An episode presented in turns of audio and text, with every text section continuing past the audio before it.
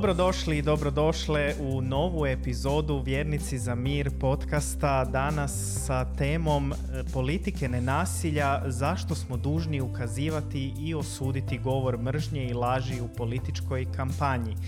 Uvod će nam dati uh, Ana Rafaj, uh, mi ostali ćemo se uključiti kasnije. Uh, s nama su Ana Rafaj, Oto Rafaj, Marija Hudak, Emir Đidić, Adnan Hasanbegović i moje ime je Mihael Sečen. Ukoliko želite samo pratiti audio verziju ovog podcasta, također možete naći i samo audio verziju koju možete slušati preko aplikacija na vašim mobilnim telefonima, a link za to možete naći preko web stranice Vjernici za mir i e, opet taj link možete naći u opisu ovog e, podcasta, tako da e, pogledajte dolje u opis podcasta jer ćete tamo naći i druge linkove koji su vezani uz ovaj podcast. Evo, dobrodošli i svi vi vjernici za mir koji ste s nama ovdje i pred ekranima, ali i s nama sada u ovom razgovoru. Pa Ana, e, pozdrav tebi i izvoli, e, podijeli s nama što si pripremila. Hvala. I ovaj uvod ćemo zapravo smo pripremili zajedno Oto i ja. Ja ću krenuti, a Oto će se nadovezati. E, da, prva riječ o kojoj bih htjela nešto reći je ova sintagma politike nenasilja. Nama je ona draga zato što i vjernici za mir već zapravo godinama rade na promoviranju nenasilja kako u osobnom životu vjernika, tako i u društvenom djelovanju vjernika. I e, drago nam je da je upravo ovaj sklop riječi politike nenasilja koji smo u ustanovi, koje isto, isto ime nosi kao i što je to, znači isto se zove ustanova e, politike nenasilja, ustanova za obrazovanje odraslih i mirovno djelovanje. Dakle, da smo sa tom, sa tom sintagmom uspjeli naići na znati želju građana, na interes, e, što pokazuje da možda je sazrelo vrijeme da u političkom prostoru doživljavamo nešto što je suprotno ovome što stoji iza e, u našem naslovu, što je suprotno govoru mržnje i laži. Ali politike nasilja nije samo to to je zapravo povezivanje vrijednosti koje živimo u osobnom životu i e, nastojanje da te vrijednosti uspijemo realizirati u političkom djelovanju, u javnom prostoru i da to drugi isto tako i prepoznaju. Između ostalog, jedna od tih važnih vrijednosti je povezanost, solidarnost, suradnja. To je sve nešto što mi u svojim osobnim životima prema članovima svojih obitelji, prema svojim prijateljima, gotovo bih rekla e, ne razmišljajući upražnjavamo, e sada vidimo u njima kapacitet da zapravo e, snagu ili energiju koja može oplemeniti i ozdraviti naš politički prostor. Mi smo kao ustanova napravili jedno istraživanje prije ovih e, lokalnih izbora u Hrvatskoj i zapravo htjela bih vam reći neke od spoznaja, odnosno zaključaka koji smo vidjeli u tom istraživanju. Ono se isto tako zvalo politike nenasilja, politika e, politike nenasilja i lokalni izbori u 2021. godine u Hrvatskoj i neke od spoznaja su sljedeće. Jedna spoznaja koja je nama važna je da su 89,2% ispitanika je tvrdila ili složila se s tvrdnjom da povezanost, djelovanje i dobrobit su stupnjevi održivog razvoja. Povezani smo u jednom ekosustavu za koji trebamo preuzeti odgovornost, u kojem trebamo djelovati imajući u vidu održivi razvoj, te trebamo ostvariti kvalitete života i opću dobrobit. To znači da velika većina ispitanika smatra da sigurnost ne leži u naoružanju, u obrani, u e, čuvanju svojega, nego u povezanosti, u solidarnosti, u preuzimanju odgovornosti.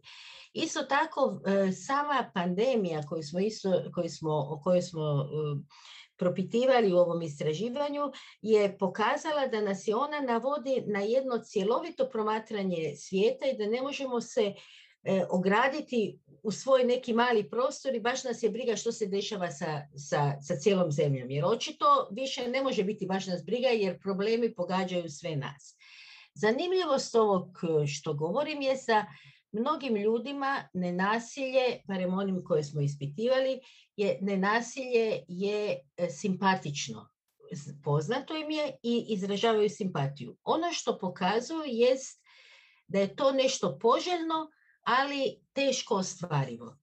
I nešto na, temelju čega mi smatramo da ljudi imaju malo iskustva nenasilja, da imaju malo se o nenasilju u obrazovanju govori, malo se u školi saznaje o primjerima nenasilja. Znači to je one, ono mjesto gdje možemo dalje i kao vjernici raditi u svojim župama, u svojim crkvama, u svojim džamijama, u svojim e, e, mjestima gdje se, gdje se vjernici sastoji, jer tu postoji, e, postoji deficit i taj deficit zapravo se vidi u tome što većina ispitanika govori da ne nasilje je sigurno puno bolje etički, ali ima situacije u kojima ne možemo drugačije nego nasilje. Taj ali je indikator da zapravo u društvu se pokazuje da je nasilje i prihvaćeno i nešto što se puno češće i puno e, jače ili puno da, da je prihvaćeno da se to koristi, naprosto tako. E, znači tu e, smo još, još na početku. I sada dolazim do ovog drugog dijela, zašto smo dužni ukazati, ali prije toga možda o to da li želiš ti nešto dodati vezano uz, uz politike nenasilja i istraživanje. Ono što bih dodao i naglasio je da zapravo ideja zalaganja za politike nenasilja je preuzimanje odgovornosti. Znači fokus okrećem prema vlastitom vlastitoj odluci da želim se zalagati za javno dobro, za opće dobro putem nenasilja. I tu u tom smislu je naša ideja i zato je ova Anina, ovo što je istraživanje pokazalo, taj ali, znači imamo šta raditi. Znači da probamo vidjeti kako možemo ljude osnaživati da e, sve manje ima taj ali. Nego da oni, skoro bih rekao bezuvjetno, ne bezuvjetno, ali odlučili su se za put nenasilja. Jer to je, pogotovo sad u mirnodopskim uvjetima, je najteži dio.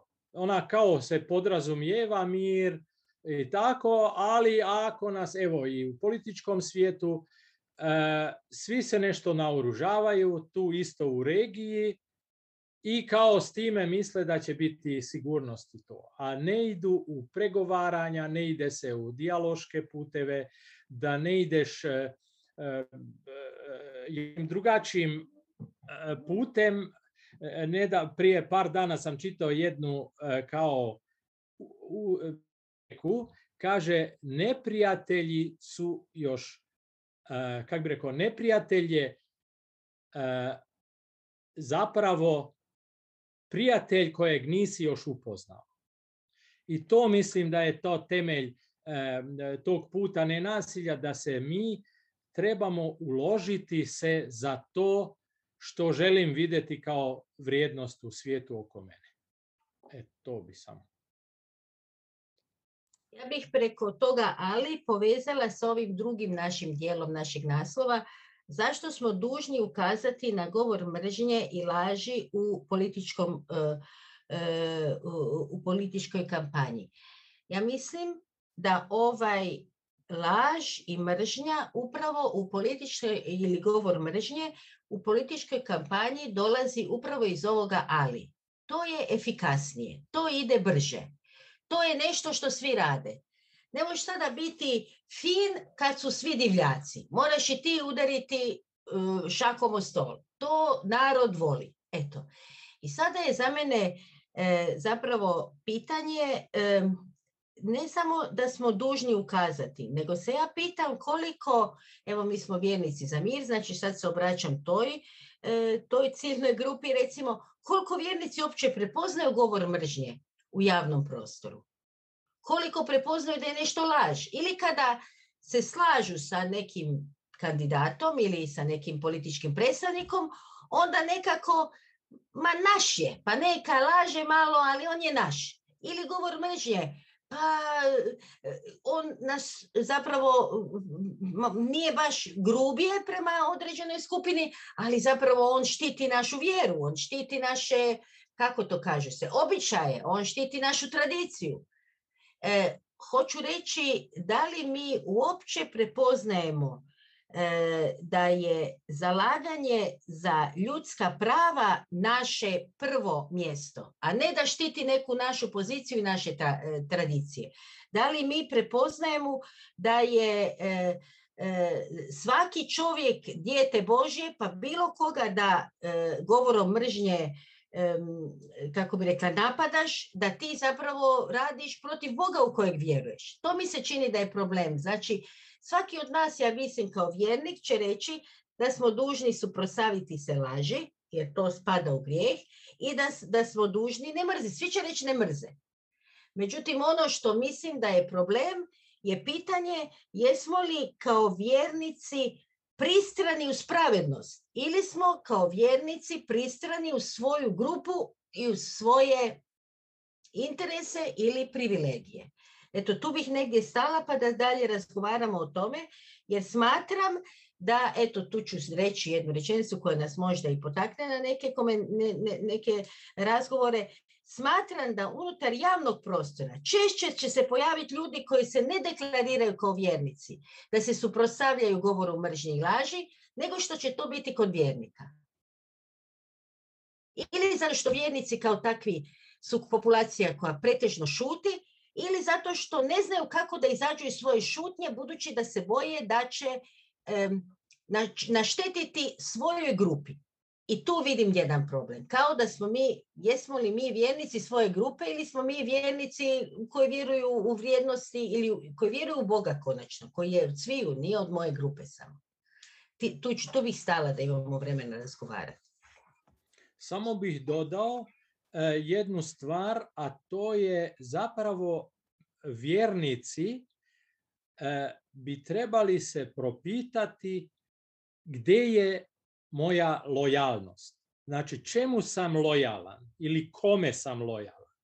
A to nije, ako gledamo e, vjerničkim očima, ja smatram da to nije ovozemaljska vlast, grupacija, neka, nego ako već vežemo se onda se vežemo uz e, upute e, naših temelja, odnosno naših vjerskih temelja. Znači, upute ljubi bližnjega kao samog sebe ili svi smo mi stvorenja Božja i tako ima da se ponašamo. Kako bi rekao, neke osnovne te temelje kao kad slažemo ustav, znači mi imamo isto tako vjernici neke osnovne upute na bi se trebalo bazirati. I tome treba biti lojalan to je čitavo životno učenje i zadatak da se to uopće e, ide tim putem i ostvaruje to. Hvala vam puno Ana i Oto za ovaj uvod. E, mislim da ste nam dali zaista puno materijala da krenemo razgovarati. Evo, tko želi od vas ostalih koji ste tu i slušali skupa sa mnom nešto reći, e, ja svakako jesam nadahnut, ali s obzirom da sam krenuo sad pričat, bih htio dati prvo nekome drugome glas. Pa ništa, hvala Anu, Ani i Otu na ovom bogatom uvodu. E, ja bih zapravo te dvije stvari što je pohvalio zapravo ideju priče o politikama nasilja kao nešto što o čemu se, ajde tako kažem, godinama pričalo, maštalo, razgovaralo u tim krugovima mirovnjačkim, da kažem kako uopšte i u, da li i koliko je moguće ući u tu neku političku sferu ovog djelovanja e, i postojio je taj jedan čitav niz e, godina gap između tog politike, one parlamentarne takozvane i ne znam politika koje su bile u civilnom društvu. I mislim da ova ideja dragocijena kao možda neko smjernica zapravo da kuda bi se moglo ići kako. I ja isto negdje na to tragu toga mislim da je mi smo svjesni od početka da nenasilno djelovanje i naročito mirovno u tom postkonfliktnom, kako smo mi područje, je zapravo bilo ono na najdirektniji način vezano uvijek za te političku priču, kako ono se kaže, jel, u tom smislu što su uh, i problemi i rata i mira vezani bili za te nacionalizme, nešto što je iz političkog diskurska i dolazilo, odnosno što se ono kaže, jel, sa nekog od vrha ka bazi, pa sad ka koliko su koliko u, u, međunarodom postoji neke ideologije ili ne znam nekog procenta ljudi koji će uvijek biti za ratove, ne znam, imati mržnju, pa se uvijek negdje išlo na to da zapravo hajmo mi kao polako pa ćemo grad postepeno kroz civilno društvo, što svakako trebalo, a nikad nismo znali kako ili ne svi možda i, u regiji govori sad generalno čitavo ovaj, kako uopšte i koliko se ulaziš u stvarnu politiku negdje i, i e, na koji način i s, s kim, s kojom tačno idejom i tako dalje. Jel?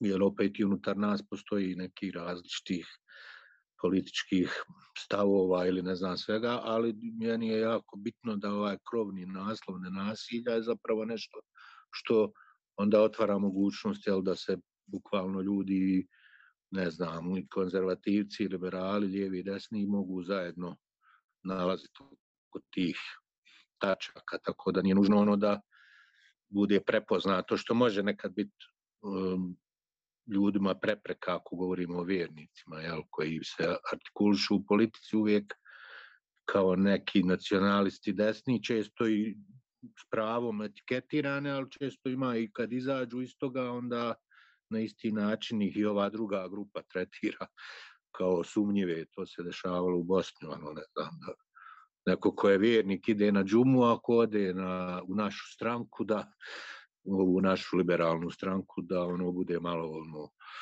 neću reći diskriminisan, ali ono, da, da, da ga ljudi malo ono ne prihvataju skroz, zato što je kao iz protivničkog tabora. I tako da tu ima neki niz pitanja koje je jako bitno da su pokrenuta i jedno od njih su i ovo svakako. Osuda reagovanje na govor mržnje i laži. Nešto što sa, sa čime se mi suočavamo ovaj ajde da kažem zadnjih 30 godina toliko intenzivno da je postalo malta ne. Ja sad govorim za bosanski kontekst više postalo je malta ne ono jedna vrsta politički pravila kojem je to dozvoljeno. Znači, malte ne se podrazumijeva da su Vukovi, mislim, u negativnom smislu neki, da bi ušao u politiku moraš biti spreman da lažeš, da manipulišeš, da promovišeš čak i mržnju ako treba, sve ono kao, kako se kaže, cilj opravdava sredstvo i to je jednostavno toliko istrpilo s jedne strane, mi sa, mislim, ja sad govorim i kao vjernik, kao musliman, da se često nisam znao na šta osvrnut od nacionalizma do preko tih međuideološki unutar jedne zajednice, na primjer podmetačina, laži, čitavog niza stvari jako teško dokazivi, onda će kad pravna država još ne funkcioniše dobro, onda vam je sve mutna voda, tako ono mi kažemo ovde, pa to odgovara raznoraznim kružocima i centrima moći, onda se stvara jedna atmosfera manipulacije u koja postoji ona površna, ne treba, čak je vidljiva danas na internetu, ono vrlo očigledno, ono direktni govor mržnje koji recimo taj ne kažnjava više ni rak, jer internet je sad ne, nejasno područje toga, mediji mainstreamovi se kažnjavaju ako to rade, a međutim na internetu je to slobodno. A postoji duboka manipulacija, to je ono što je svakako neka po meni tema iza ove koja zapravo zašto se sve to i dešava je upravo zato što postoje ljudi koji ili grupe i tako dalje koji namjerno imaju tačno razrađene taktike kako se to radi zbog ostanka na vlasti, zbog uticaja, zbog interesa nekih sebičnih kapitalističko-ekonomski, nije bitno. Znači ima razni motiva, tu mogu biti politički čisto, mogu biti i ekonomski i tako dalje, da ne širim pred malo za početak toliko, ali tu sam neki. Hvala Adnane puno. E, evo, mogu ja kratko, ako vam je ok, da ja nešto kažem. A nešto prvo što mi je došlo je u principu ta jedna poteškoća, e, pokušavam malo misli sad uskladiti jer e, mi idu na sve strane, a kako brinem za tehniku pa mi je neka teško, zapravo teško mi je voditi neke bilješke što bih htio reći. Ima ta jedna kultura koja mi se čini u našoj regiji, a to je kultura straha od izdaje. čim uđem u nešto gdje se ne slažem sa svojima, kogod ti moji bili, automatski postoji to razmišljanje ili si za mene ili si protiv mene. Nema, nema sredine, nema tog srednjeg puta gdje ja nisam protiv tebe, nisam protiv naše grupe, nisam protiv možda i onih drugih, samo bih volio, ima stvari koje mi se sviđaju, koje mi se ne sviđaju. I pitanje mi je općenito odgajanja te kulture, i to vidim i unutar vjerskih zajednica, odgajanja te kulture da ja mogu izreći svoje mišljenje i da je svakako naglasak na tome e, ne toliko što ću reći, nego kako ću reći. Kako ću reći to na način da ne pogazim onu drugu osobu, odnosno, odnosno da povrijedim njezin dignitet u svemu tome. to je ono nešto što mi fali kao neka temeljna vodilja i unutar vjerskih zajednica i stalno se pitam da li je to možda to što je što ima jako puno, ajmo reći, mladih vjernika, ljudi koji nisu bili unutar tih vjerskih zajednica za vrijeme komunizma, nisu se usudili, puno je ljudi i došlo uh, nakon komunizma, priključilo se vjerskim zajednicama kada je post, nastala veća vjerska sloboda i nemaju tu slobodu koju vidim u drugim nekim zemljama gdje su ljudi više educirani kao vjernici i više sudjeluju kao punopravni sugovornici. A ovdje u našoj regiji vidim gotovo neki strah kao ja ne smijem ništa reći, ja ne smijem proturječiti svom imamu, svom svećeniku, svom pastoru, svešteniku, kogod bila ta neka osoba ili čak instituciji, na neki način kako god doživljavam tu instituciju.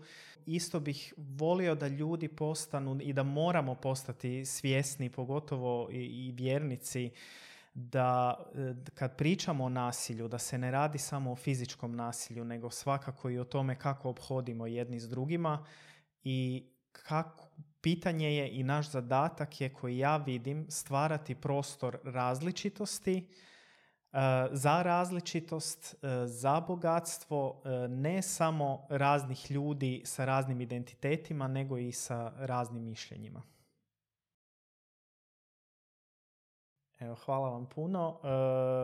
Ne znam da li bi još netko htio se nadovezati i nešto reći. Ja bih ti samo ovo na strah od izdaje rekla, naišla sam na jednu, jednu misao da je zapravo čitava militarizam e, se temelji na trgovini potrebom za sigurnošću. E tu, ovo što ti govoriš, meni je to isto tako trgovina ili igra sa potrebom za pripadnošću. Znači, tu, je, tu mi se čini kao, kako bih rekla, da, da je to ta jedna slaba karika ili nešto u nama što nama treba i onda se sa time na, na tom mjestu je lako onda i manipulirati. Tu je, je problem, pri čemu mislim da su utjecaji razni, ali recimo za hrvatsko područje, ako ko prati neke te rezultate naših ovih lokalnih izbora, ima ljudi koji su konzervativni vjernici pa su primjeri dobre prakse u politici. Znači ne moraš ti biti u nekakvim progresivnim vodama ako ne želiš. Možeš biti konzervativan, a možeš biti koristan za opće dobro. Recimo, e, mislim sada recimo na ovog župana novog e, e, šibenskog-kninskog. On je baš jedan dobar primjer takvog nečega. Mislim da je važno posvijestiti i kao vjernik, to bi nas negdje vjera trebalo u tome učvrstiti, da laž i mržnja nikada ne mogu biti sredstvo djelovanja. To nije dopušteno nikada, bez obzira koje, koje, šta ti sve to braniš. A to upravo se ne dešava u praksi, nego se dešava da se kaže da ako je u pitanju obrana svoje domovine i obrana svoje katoličke crkve, onda možeš malo islagati. E ne možeš. Mislim, to treba znati da ne možeš. Da nema tu ali. Pa, hvala na uvodu i na komentarima poslije. Ono što mi je asocijacija na sintagmu politike nenasilja, e, sad uviđam razliku da smo prethodnih godina i godina pričali o nečemu što se zove kultura nenasilja, a sad kao da je neka druga stepenica politike nenasilja. Bez pravljenja ikakve distinkcije između ova dva termina, hoću da kažem da mi ovo možda metodički svojevrstan napredak. Pogotovo sad, nakon lokalnih izbora u Republici Hrvatskoj. Znači, bez uh, ikakvih javnih simpatija prema određenoj političkoj partiji, ali je činjenica da su se u javni prostor Hrvatske i cijele regije uključili ljudi koji svoje uh, stranačke predizborne programe nisu bazirali, ja ću reći, na mržnji i na lažima, nego na konkretnim programima. Na, I ono što ja znam da ste vi sad ovo jednim dijelom i komplimentiranje bili učitelji Ana i Oto, mnogim od tih ljudi koji su na ovoj sceni, mirovni učitelji između ostalog, a hoću da kažem, meni je posebno bilo drago i zanimljivo način na koji su se medijski nosili vizavi toga ne smije se slagati, ali e, kao u top lista bilo je, je voda radioaktivna? Kaže, voda nije radioaktivna, voda je malo radioaktivna. E, hoću da kažem, nećemo lagati, samo ćemo malo lagati. Čini mi se da neki ljudi nisu lagali ni malo. I zato sam donekle uh, stimulisan i, i potaknut uz nadu da će neki val promjena se preliti na druge zemlje regiona, prvenstveno mislim na Bosnu i Hercegovinu. Uh, ono što još hoću da kažem o politikama nenasilja iz, uh, da kažem, vrlo praktičnih stvari, iz vrlo praktičnih mjesta, konkretnih ljudi, jako puno nam još treba strpljenja, rada, edukacije, informisa, informisanja o tome šta je nenasilje, o tome šta, stara priča, ali zaista je jako važna. Negdje tamo, ovo mi samo pokazuje koliko je potrebno dugo i kontinuirano raditi na ovom navedenom svemu, znači na edukaciji. Još uvijek, nažalost, uvriježeno je mišljenje nenasilje, to vam je ono kad trpite i podnosite. I onda će većina ljudi na to reći, pa mi to stalno radimo. Pa onda dođete do tolerancije pa vam kažu, pa da, bosanski muslimani, generalno bosanci i hercegovci, su bili najveći ljubitelji bratstva i jedinstva, najviše smo stradali. Pa za Boga, je ovo još jedna, da kažem, uh, lingvistička prevara koja se treba implementirati u, u svakodnevni život. S tim u vezi, uh, vraćam se na ono, znate, Nedavno sam čitao, kaže, ni Al-Qaida, ni Boko Haram, ni Ku Klux Klan i tako dalje. Niko nije nastao u nekim tajnim militantnim kampovima. Uzroci svih ovih zala društveni su nastali u školama. Šta hoću da kažem, još samo hiljaditi puta ili milioniti put ako treba podvući, koliko je važno da se svi educiramo od nastavnica, učiteljica, učenika, direktora, tako da na nama je put je otvoren i, i ovo je donekle ohrabrujuće. Da sad toliko, hvala. Hvala Emire. Pa ja bi ovaj da bi se osvrnuo isto na ovo zašto vjernici manje reaguju ta pitanje lojalnosti što je pomenuto čim se ja srećem najčešće ljude uslovno rečeno, znači strah ne samo to proglašenje da budu izdajnici, nego vrlo lako možeš imati kako bi se to reklo, onaj, problema na poslu, lupama ili nešto, sad ne mora nužno biti neka velika progon i nešto, nego čisto onako neke sitne ili krupnije probleme vezano za egzistenciju i tako to znam recimo puno vjernika koji su u boračkim organizacijama pa se pošto sam radio sa veteranima u regiji puno oni ako se suprotstave ne znam tom nekom govoru mržnje i laži u svojoj grupi postanu često izloženi napadima na način što im se oduzme ono nešto, ono posao ili smjene i tako dalje. I tu je jako ljude strah. Tu je najčešće najteži izazov s kojim sam se sreo kako ljude osnažiti, da budu dovoljno, hajde da kažem, spremni malo da se, kako se to kaže, nije baš uvijek lako biti zagovornik istine i ne, ne, mržnje i ono, pomirenja i tako dalje ili pravde u društvu.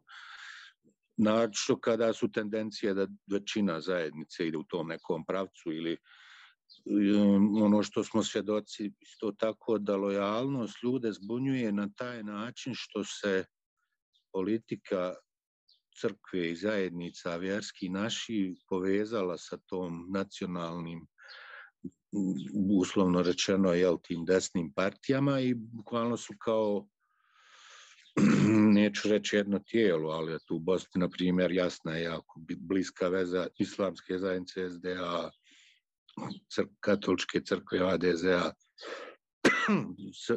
srpske pravoslavne crkve sa nekim srpskim partijama i tako.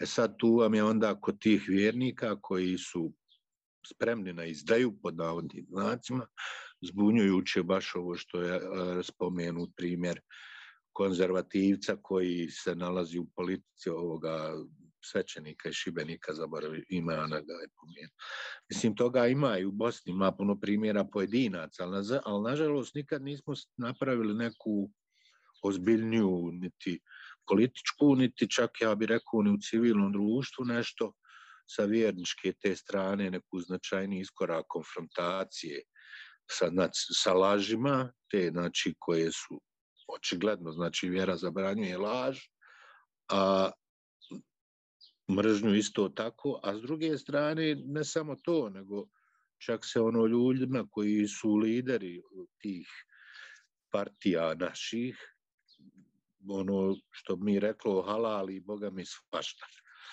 Čak se ono jednostavno ono jel opravdava jel kao on se bori za našu stvar pa neka je ukro 17 milijardi mislim da ne lupam sad cifre nikakve nego hoću reći postoji jasni indikacije i dokazi za puno te jedne vrste korupcije i, i, i nestajanja novca budžetskih i donacijskih i koji su otišli u tom pravcu nikad se iz vjerskih zajednica a i ljudi, organizovani vjernika, sad govorim pojedinačno ili grupno, nikad nije jasno osuđivalo.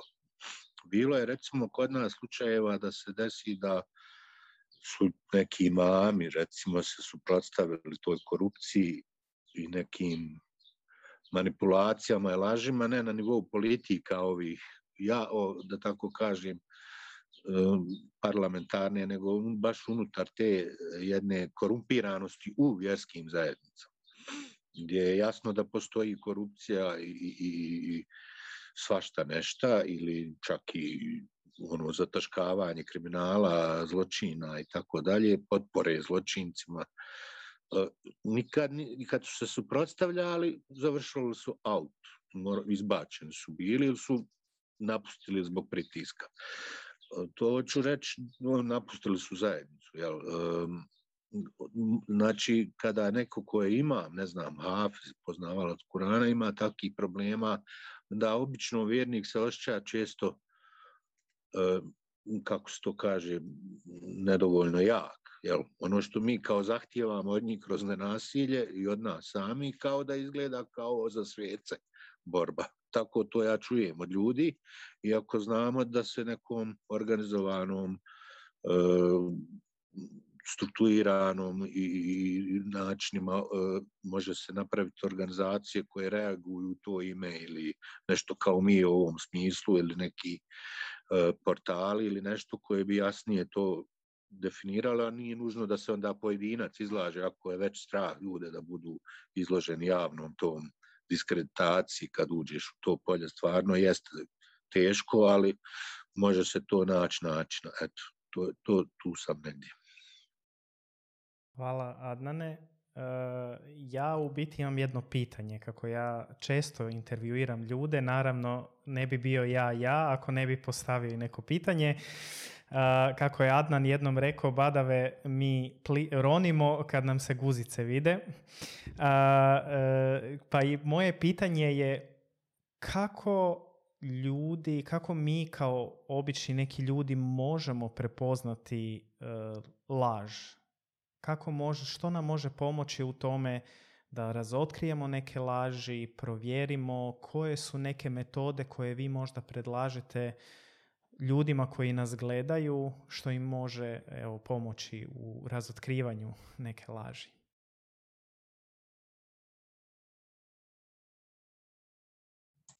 Nisam sistematično o tome razmišljala, ali ono što mi pada na pamet, kada slušate neke javne izjave sve što vam se čini preuveličano, što vam se čini ocrnjujuće, pa provjeri. Ne povjeruj odmah. Ne znam, e, e, sve što vam se čini preidealistično pokazano, pa razmisli je li to moguće napraviti. E, sve što vam predstavlja nekog drugoga u svjetlu džavla sotoneta, ne vjeruj tome. Pa nije to, nije e, ideja ili, ili, ili nauk o, o Sotoni nije zbog toga da ti ocrnjuješ drugoga, da se vraćaš u srednjovjekovne strahove od mraka. Mislim, našli smo struju, razumiješ? Jedan primjer bih ti rekla, danas smo baš pro, gledali, slučajno smo naletili jedan dokumentarac o jednom patologu, dosta važnom hrvatskom patologu, zove se Ljudevit Jurak i stala sam na tom dokumentarcu zato što ga je između ostalog radio jedan povjesničar koga mi isto kao sudionika poznajemo, Tihomir Ponoš se zove, ali puno drugih je autora, to bilo ne samo Tihomir, ali me to privuklo da ostanem.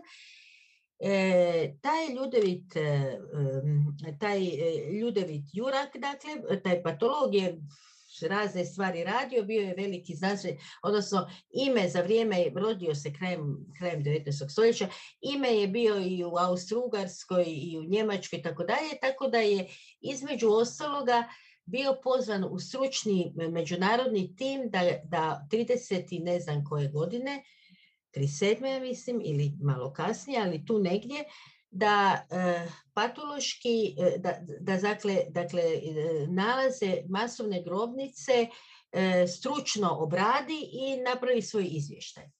On je to napravio i to ga je koštalo glave, naime on nakon drugog svjetskog rata, 45. ga je ta nova vlast komunistička ga je uhapsila i streljala.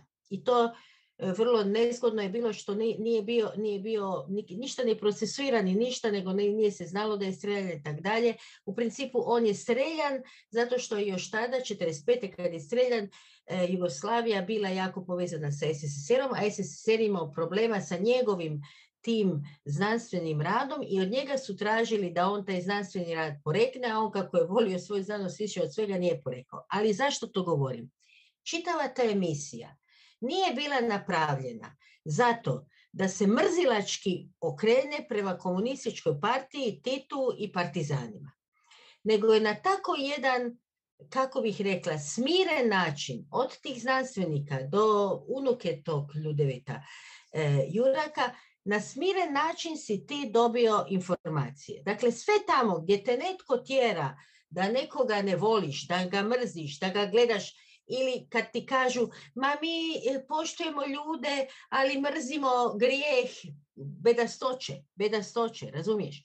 Tamo gdje te god ko tjera da se u kolektivu formiraš tako da mrziš drugi kolektiv, odbi poslušnost. Tu te tjera u laž, razumiješ? I to je taj, nikad neće govor mržnje biti da kaže, ej Bog, e, Mihael, ja te mrzim, kužiš. Nek će svi reći da te jako te volim, ali ja, e, ali kako je ono rečeno, ova, ova jedna kod nas desničarska podvala, kaže, svim građanima trebamo dati jednako pravo da budu birani i da se biraju, a to je zapravo jedan pokušaj da se manjinama u Hrvatskoj oduzme pravo, ona prava koja sad imaju. E sad kad saznaš to, informiraj se, kad saznaš to, onda ne vjeruju to. Razumiješ, provjeravaj. Imaš dva, tri izvora. Imaš ljude u koje imaš povjerenja da nisu oni koji će te natjerivati na mržnju. Nemoj misliti da zato što si ti u pravoj crkvi, u pravom narodu, da ne može ti se desiti mržnja i laž. Može svakome. Ta samokritičnost mislim da je važna. Eto, otprilike tako razmišljam. Adnane, ti si se javio. Pa jesam da, ovaj, htio sam reći, ja sam nešto zadnjih mjeseci radio neke seminare sa studentima o manipulaciji. Pokušavao smo osmisliti kako to današnjem mladem čovjeku, znači nije se radilo samo o vjernicima, nego generalno e, pomoći da se snađu u šumi, naročito interneta i tako, to je sad dosta bitno recimo za te generacije naše djece, šta ja znam, koji sad se, u, kad odete na internet, jel, tamo je baš ono sve do, dostupno i onda su izloženi raznim manipulativnim ideološkim konceptima i tako dalje. I sad, naročito, recimo, postoji čitav niz tu koncepata kako određene ideologije preko tih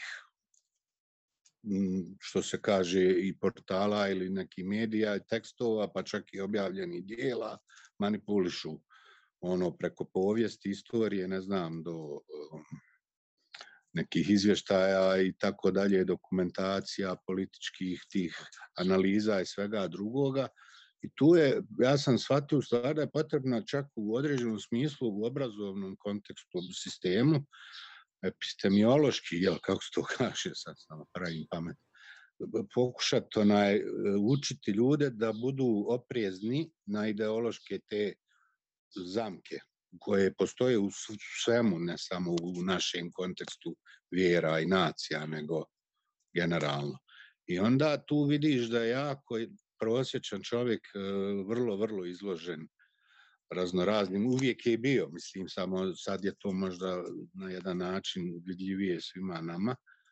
I ja sam negdje na tragu toga da i našto svjednicima, da, da je potrebno raditi na obrazovanju jednom dodatnom, jer Mislim, hoću vam reći, tu se vrlo e, jako radi o tome da je pitanje, ovo što je i Mihajl rekao, da su recimo na zapadu vjernici puno uključeni i poznaju materiju koja je ne nužno iz vjerničkog konteksta, nego su se bavili tim što e, postoji u društvu, pa kao i mi, recimo, kroz aktivizam, što smo se sretali sa raznim mogućnostima učenja i rada na sebi, tako bi morali mi e, vjernici, da tako kažem, i to je u islamu jasno i rečeno, da se moraš što se kaže obrazovati, jel, odnosno učiti nauk, mislim ne samo u vjerskom smislu, nego i svjetovnom, naročito u ovom kontekstu kada ti se servira laž na svakom koraku, dakle ne možeš sebi dozvoliti biti naivan, i, a još da si dio građanstva koje glasa na izborima, onda se zapravo prepadne čovjek kad shvati koliko to je šuplje pozada, što bi se rekao u odbrani. U tom smislu je jako važna promocija tog neformalnog obrazovanja i vjerničkim krugovima tu se mora maltene ono baš vršiti, neću reći pritisak, ali ono pozivanje preko vjerskih argumenta da je to obaveza. Ali ne u onom smislu kako samo da kažem da to često vješto manipulišu u vjerskim grupama, da se kao uči da bi se malta ne manipulisalo i branilo ne ovaj suprotan koncept ovo što govori da bi ono ljudi uče da naprave sajt i da budu hakeri i onda ga koriste u jel, mislim dajem primjer, promovisanjem mržnje i laži. Hvala, Adnane. Marija, izvoli. Evo, ja bi isto htjela danas da se uključim u ovu e, današnju temu. Ovako, evo, e, ne znam baš koliko sam kompetentna da pričam o tome, ali ovako laički. Znači, ovaj, ne znam baš da, da li ću ti sad konkretno odgovoriti na to tvoje pitanje što si postavio, ali pokušat ću.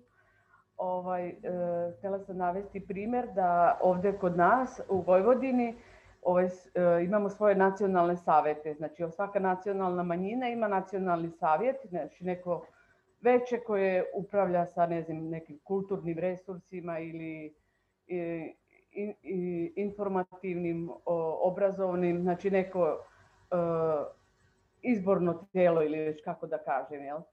I znači u početku je u tim nacionalnim savjetima su uvijek bili učlanjeni i, e, i naše sveštenstvo.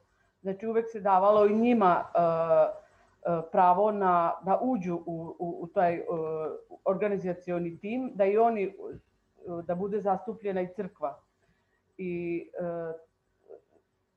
normalno dolazilo se na, iz tih pobuda da bi, da bi bili zastupljene teme koje su vezane za, za, za, i za vernike, a i za samu crkvu. Međutim, eh, mnogo puta je dolazilo na osuđivanje baš tog čina, zato što tu je uvek dolazilo do, do nekih glasanja ili morao si se opredeljivati. Koliko god da, da, da, je, da je osoba trebala biti E, ne zlonamerna, nego čisto e, e, po savesti. Uvek, uvek si se morao postaviti na nečiju stranu. Znači, znamo i ti nacionalni savjeti su bili, bili su i stranački um, obojeni, jel, kako bismo rekli u žargonu, i uh, koliko god da su se sveštenici trudili da budu neutralni i da, da nisu pripadali ni jednoj stranci, ali uvek se to negde u pozadini se pripisalo da eto, oni su ipak glasali za ove, za one ili ne znam već kako. Nije bitno sad za, sve zavisi od e, perioda do perioda koja je stranka na vlasti, jel? I uvek su nailazilo na osuđivanje ljudi, znači kako vi, vi ste jednak, isti ste sveštenik svim ljudima, ne samo ovoj grupaciji ili onoj. Znači, teško je bilo naći tu granicu, baš kao što si i ti naveo primjer. Ako nisi s nama, znači da si protiv nas. O, I, i te, hoću da kažem da sad recimo u ovom zadnjem nacional, skupu nacionalnog saveta našeg rusijskog nema više sveštenika. Znači, šta to sad treba da znači? Da, da, da je to dobro ili nije dobro? Uglavnom, praksa je pokazala da se oni više nisu ni, ni, ni kandidovali a, a u principu imaju pravo da budu. Ja znam da je neko postavljao pitanje da li oni uopšte imaju pravo da budu u tom tijelu, jel? A imaju pravo, ali u stvari iz praksi se pokazalo da to nije baš najbolje. Znači među ljudima, među vjernicima je na, na, nailazili su na osuđivanja i vjerovatno im je to pravilo problem jel, u, u svom delovanju, jel, u svom propovedanju ili kako već da kažem. Znači, ja mogu samo da zaključim da se u praksi pokazalo kao ne baš najbolje. Evo sad ih ni nema u ovom zadnjem sazivu Nacionalnog saveta. Eto, toliko bih htjela samo da ovaj, za, za ovaj put. Hvala, Marija. Uh, ja bih vas upozorio možda sve na pogotovo vijesti i ono što pročitate na Facebooku. znači, ili na drugim uh, tim društvenim mrežama. Uh, to je, danas se govori o tom jednom pojmu, nisam baš neki obožavatelj tih raznih pojmova, pogotovo kad se uključuje terorizam, ali koristi se već pojam e, medijskog terorizma e, gdje e, u principu se zaista su plaćeni neki ljudi da bi unijeli neke informacije i zapravo stvarali neku određenu zavrzlamu. ali mislim da nigdje nisam doživio više lažnih vijesti nego na Facebooku i konstantno slušam o tome zato što se malo i bavim sa tim lažnim vijestima i kako s time. I ono što bi vas svakako ohrabrio, jedna, jedan koristan način koji može biti je da se vidi jasno u onome, ako čitate nešto je napisano, pogotovo danas, glavna informacija je internet, provjerite ima li datum kad je napisano, e, osoba koja je napisala, ako je nešto, e, e, ako je ako govori o nekoj osobi koja je nešto rekla da je to zaista citat, a ne nešto slobodno prevedeno. I također je od velike pomoći ako je iza toga stoji neka medijska kuća koja ipak ima određeni pravilnik odgovornosti novinara koji moraju stajati iza onoga što pišu, odnosno postaju pravno odgovorni za ono što, što pišu. I pazite isto još na člancima uvijek piše da li je to mišljenje ili je to zapravo zaista samo prijenos neke informacije. Ono što e, naravno je možda najteže u svemu tome je otkriti poluistine jer svi volimo e, pokazati ono što nam odgovara, e, tako da i novinari, što to je, ne mora nužno biti svjesno, zato što smo ljudi, naravno uzimamo ono što nam odgovara i što najviše paše našem mišljenju, i to radimo i nesvjesno i pri tome može neki novinar, novinarka iznijeti neku, neki podatak koji je opet izvučen iz konteksta. tako da ne preostaje nam ništa drugo nego dobro istraživati i svakako vas pozivam u svemu tome da pogledate da li je sve dobro potkrijepljeno. Znači možda jedna od najvećih, da ne kažem fora koje se koriste danas u medijima je znanstveno istraživanje pokazalo. Važno je da piše koje je znanstveno istraživanje, ko je radio to istraživanje, kad je napravljeno istraživanje i da imate link gdje možete provjeriti to istraživanje i mislim da je to isto tako sa tim informacijama. Ako se netko nekoga citira ili se citira neka informacija da onda zaista postoji mogućnost za dodatno istraživanje te informacije, sve ovo ostalo e, nažalost ostaje malo upitno koliko je to istina ako nemamo mogućnost dalje istraživati. E, mislim da sam vidio da je Adnan još nešto htio dodati.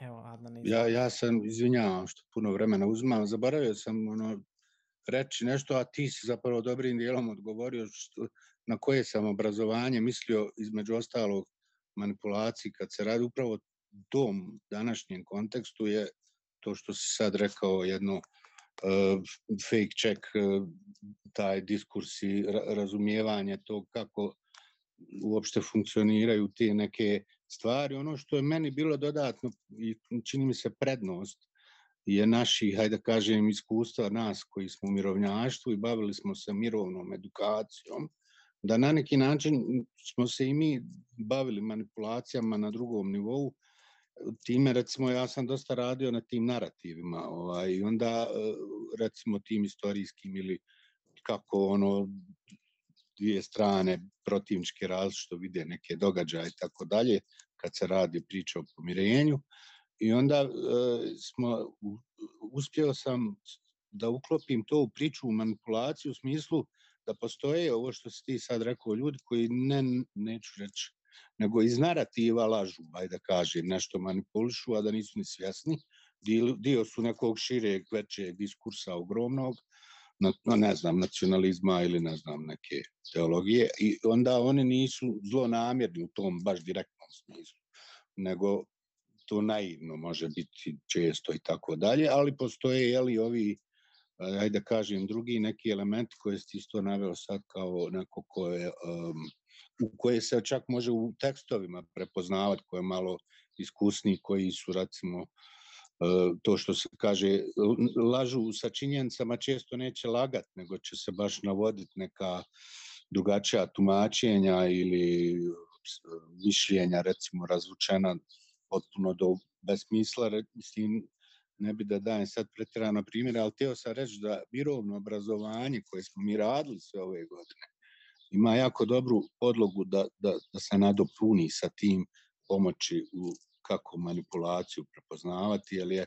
ugrađeno u, taj, ono nešto što mi radimo s ljudima kad se radi o tom preispitivanju svega mogućeg sebe samog društva, šta se sve tu dešava, pa onda danas je to možda poželjno da se radi čak i na fakultetima, ja bih rekao da bi bilo nužno. Hvala Adnane. E, evo vrijeme nam malo e, ističe, a htio bih vratiti malo na našu glavnu temu koja je politika nenasilja i malo smo otišli i možda produžili e, ovu temu laži i kako razotkriti laž.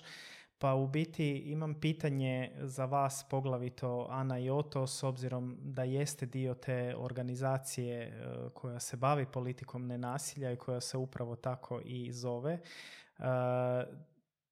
Da li možete reći e, gdje je nada e, možda i što vi radite kroz tu organizaciju i možda što vidite da bi se moglo u našoj regiji još napraviti po tom pitanju da zaista idemo u tom smjeru gdje će biti politike nenasilja i gdje mi kao građani možemo i vjernici preuzeti odgovornost za politike nenasilja?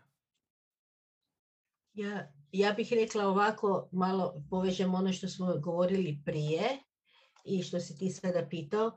E, mi smo sposobni za mir i za istinu da se ne misli da sada sve oko nas sve je nekakve su zavjere, pa mi nikako ne možemo doći sve neke lažne vijesti. Mi trebamo to e, ovaj, provjeravati, ali mi neki ovdje stariji živjeli smo mi u vremenima kada je manje bilo informacije, pa se opet na našo načina kako ćeš tu informaciju do nje doći. Znači mi jesmo sposobni i za mir i za istinu i to je nada. Da se podsjećamo jedni druge na to. Drugo što bih htjela reći, svaki od nas je u svom okruženju, tamo dokle ide moja, moje, moje djelovanje, moj utjecaj, odgovoran za to da kaže kada se nečemu protivi. Jer možda nekome iz svoje zajednice, iz svoje e, vjerske zajednice ili društvene zajednice nikad ne bi palo na pamet da nešto stavi u pitanje. A možda tvoj prigovor će ga negdje pokrenuti da dalje kopka. Znači i to postoji. S treće strane rekla bih, nada je među nama. Mislim, kad ti pogledaš kolike imamo ugroze, globalno gledano, i koliko se ljudi bude da se bore sa tim ugrozama. Pa konačno, za mene nekako bez obzira na polaganost promjena političkih. Ipak se dešava, ja govorim sada više za Hrvatsku, ali to je i regionalno nešto će biti što zrači. Ipak se dešava neko, kako bih rekla, aktiviranje građana koje nije samo populističko pokretanje masa, nego aktiviranje ljudi koji svjesno razmišljaju i misle da nešto mogu napraviti. Dakle, sve to je za mene za mene nada. U opasnosti će uvijek postojati, ali mi se možemo usavršavati kako ćemo prepoznati laž od istine. To nam je bilo i prije zadatak, i prije interneta.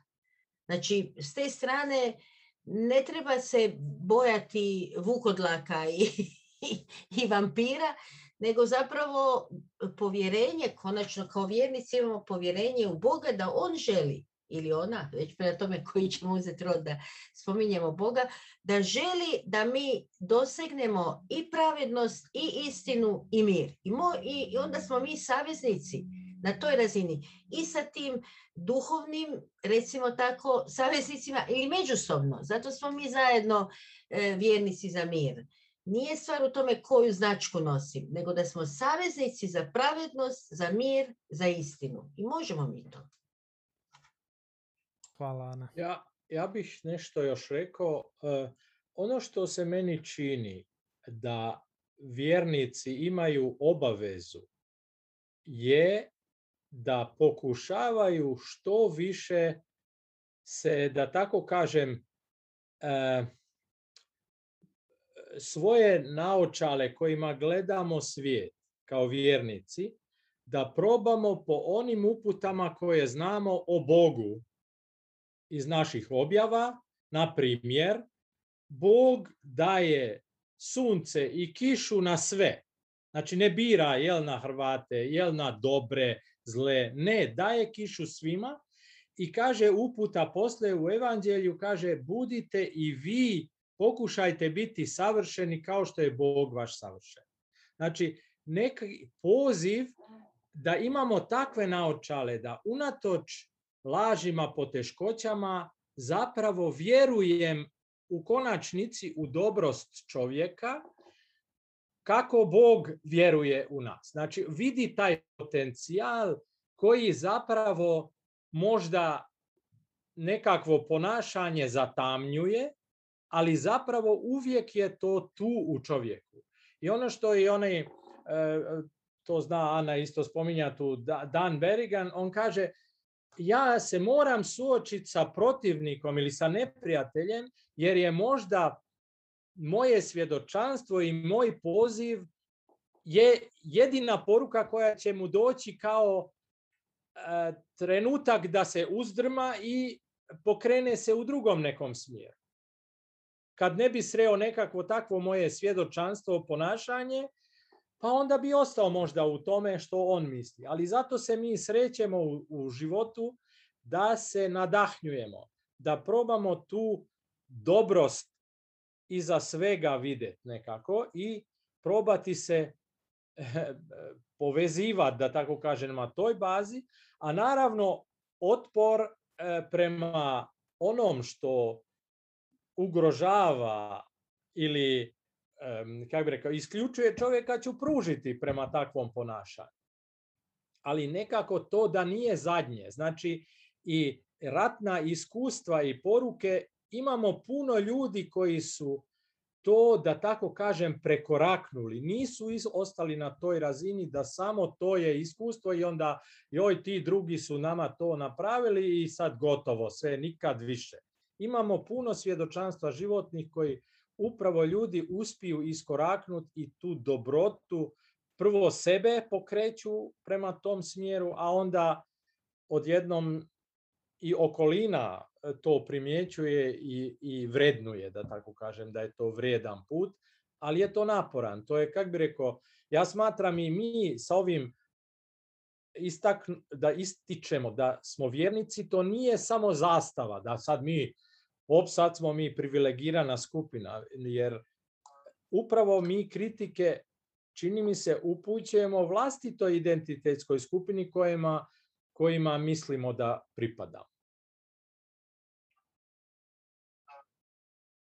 Hvala Oto. E, možda prije nego što se isključite ti i Ana, e, da li možete neko od vas podijeliti, e, reći link za web stranicu organizacije politike nenasilja? Politike nenasilja.org. Želim zahvaliti eto svima vama i naravno vama dragi gledateljice i gledatelji, slušatelji, slušateljice. E, nadam se da ste nadahnuti ovom temom koju smo danas obradili.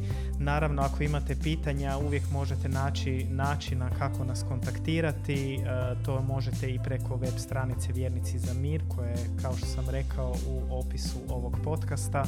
Audio verziju isto tamo možete naći ako želite isključivo nju ili jednostavno odite na vašu omiljenu aplikaciju za podcaste koju imate na svom mobilnom telefonu i potražite Vjernici za mir podcast. E, hvala vam puno, evo još jednom, pozdravljam vas sve e, vrlo srdačno, želim vam ugodno ljeto i nadam se da se vidimo e, na jesen kada ćemo ponovno krenuti s ovim podcastima.